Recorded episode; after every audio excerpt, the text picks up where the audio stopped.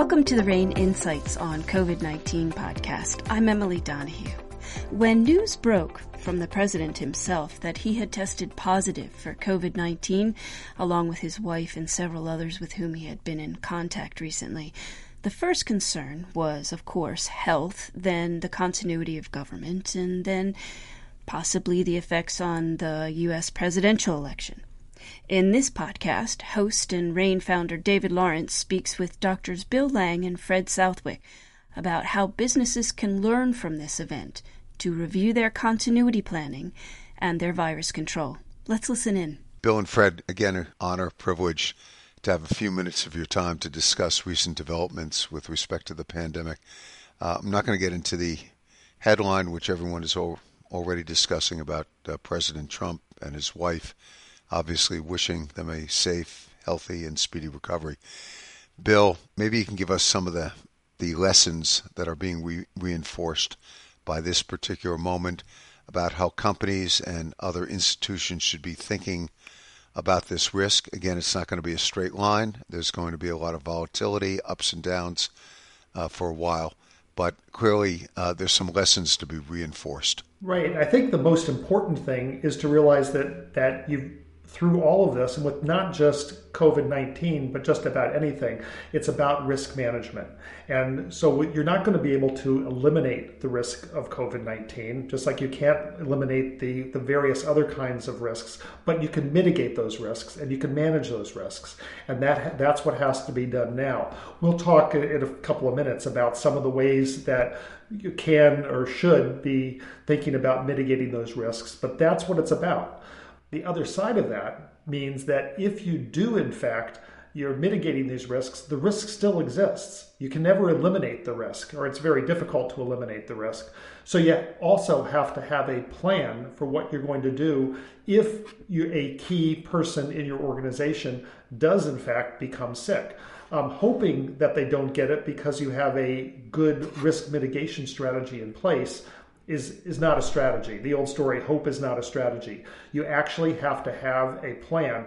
What are you going to do if your leader, the president of the United States in, in this case, becomes ill or becomes potentially ill with this infection? There has to be a very detailed plan. The White House has that. The White House has very clear plans as to what will happen to ensure the continuity of the presidency. But do all organizations have those plans? I would I would argue that many don't, and that's a, that may be the most important lesson to take out of this. Okay, so is education and communication. Maybe you can share with the audience some of the basic lessons as part of a continuity plan, contingency plan. Sure. Uh, one of the most important things for an organization, you have to recognize that people are hungry for information. That's why, right now, one of the biggest questions that's being asked of the White House is Are you going to be transparent about what's going on? So, if you do not, as an organization, have a plan for giving your, your personnel reliable, accurate, and timely information, they're going to go get that information someplace else. And we know that the internet is not generally a source of reliable, accurate, and timely information. So you're going to have personnel in your organization who are either scared or passing bad information. So you need to be right on top of that, managing information, educating your personnel. And obviously, for leaders of public companies, you have many stakeholders beyond your own uh, employees. You have your investors, and obviously, a very interested uh, public media. Fred, turning to you, when these situations happen, and this week we've seen it with football teams, and maybe you can walk the audience who, you know, sort of the simple, as, as Bill was referencing, the contingency plan of what does an enterprise do next when they find out that somebody, you know, does in fact have the disease. David, what you need to do then, you've got to contact trace. You've got to identify everyone that was in close contact with, we call that the index case. If they were in contact with them and closer than six feet for over 15 minutes and they weren't wearing masks, then they are need to be quarantined. And you, the problem is when you're exposed, the tests don't turn positive generally for four to five days after that exposure. So for that period of time, you should quarantine them. It doesn't make sense to test them because you're likely to have a false negative. But then at five days approximately, you should test them. The other thing that I recommend for all close contacts is that they take their core temperature twice per day uh, using uh, usually a thermometer under the tongue and keep track of what their temperature is because for the first three or four days, it will be that normal temperature. Then, if it goes up over 1.8 degrees Fahrenheit over what their baseline is, that is a fever. So, that'll usually be the first warning that they have the disease. Also, you would follow with whatever test, either antigen or PCR test, at about four to five days to determine whether they were infected. What you are saying is number one, uh, this notion that after you learn you've been exposed, a test within one day or two days is basically unreliable. Two, taking one's temperature. Uh, I didn't hear you use uh, the term forehead scan. I heard under the tongue. Forehead scans are highly unreliable. Okay. And third, there's a certain amount of self monitoring that people must do over succeeding days and additional tests that need to be done. David, I'd like to chime in here also, though as as Fred said, yeah. So at five days, that's a, that is the first time when it really would make sense to get a test. But a negative test at five days does not clear you. The incubation period for this disease can go up to 14 days, generally speaking. Now, testing along the way can decrease the risk, but the risk is still going to be measurable, regardless of what your test status is, out to 14 days. And that notwithstanding negative tests along the way, possibly not having a temperature, uh, it is still important for people to be mindful about their own conditions and very vigilant about their own conditions for the full 14 days.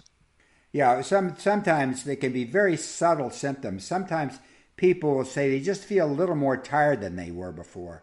Another one that's very specific. If you get that, you have the disease, and that's if you lose your sense of smell and taste. That's only in about 10% of patients.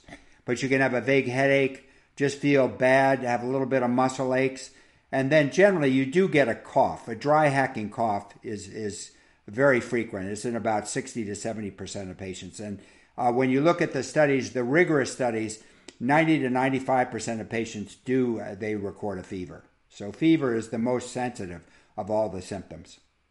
Let me take this a little bit further and talk to you about treatment options. And uh, can you just break down why people should be consulting a physician and why each case is different and people's medical histories and their age and things are relevant? Yes, it's really hard to decide who needs to be hospitalized. And uh, one thing that we all agree on is the course of the disease is highly variable, and therefore you should stay in contact with a, some sort of health provider every day during your illness, particularly if you're older. We know that when you get to 50 or above, there is actually a straight line increase in mortality and complications for people as you get older and older. It gets more and more dangerous.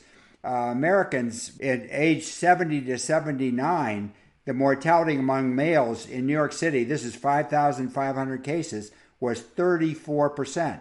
So if you're an older individual, you should be followed very, very closely by a physician, and they should have a low threshold for admitting you.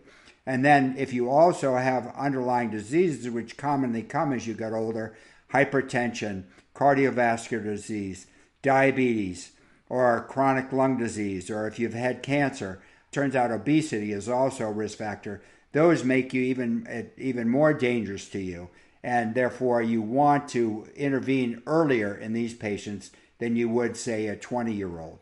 Fred, I think it's important to note, though, you said that age 70 to 79, a 33 roughly percent uh, fatality rate, but that that was also early on in the in the course of this. We've learned a little bit better how to manage. And, That's true. That's true. Yes. yes. and so so I want to make sure people are not hearing that and thinking, "Oh my God, we have a 33 percent chance the president is going to die." That's not at all the case. No, I think in, in New York, uh, the number of cases was absolutely overwhelming. and it's not clear that everybody was able to get the attention that they should have received medically uh, when there was that giant surge.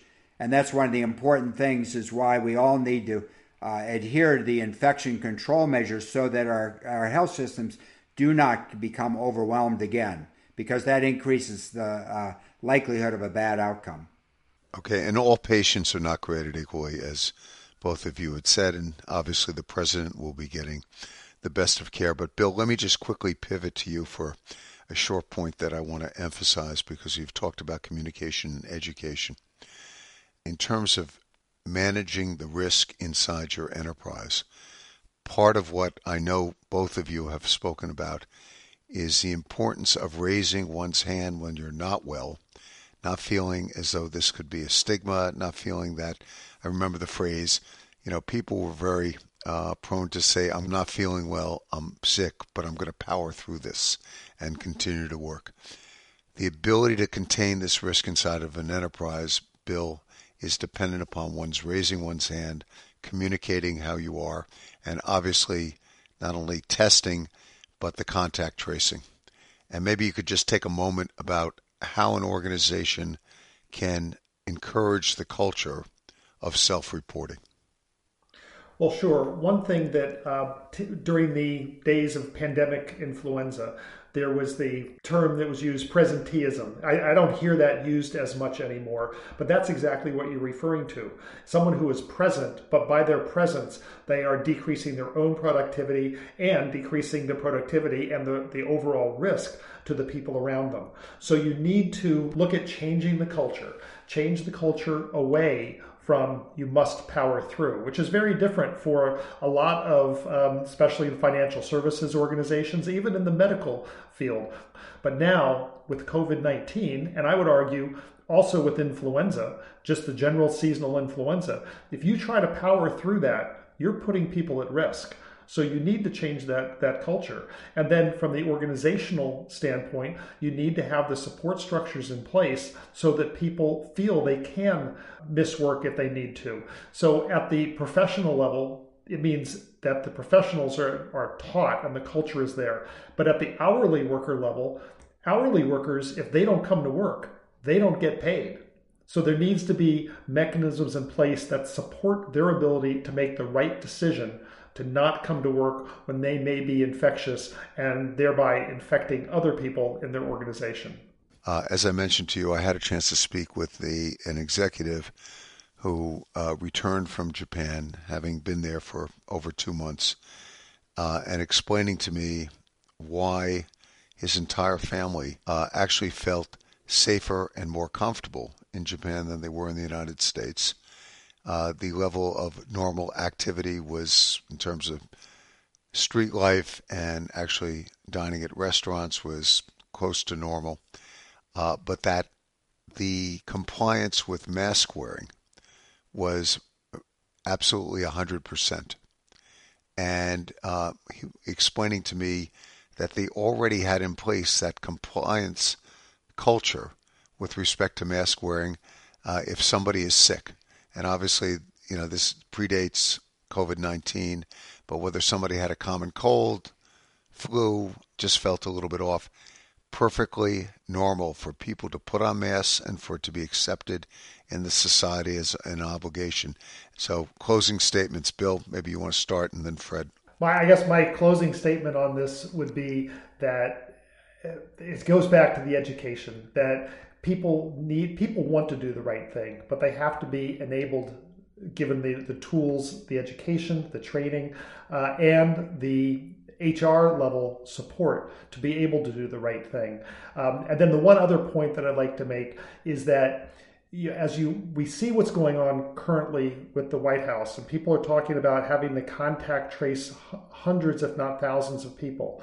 Well, remember that if you if you're thinking of your organization and you're thinking of well what if you need to think about how do we keep people separated? So even if we're doing all the right things somebody does come up positive in the organization how can we minimize the number of people that we are in fact going to have to contact trace? And i think a lot of organizations are doing that. And in fact wrapping back to the white house if you really get down to it there are very, very few people who are allowed ever to get within six feet of the president.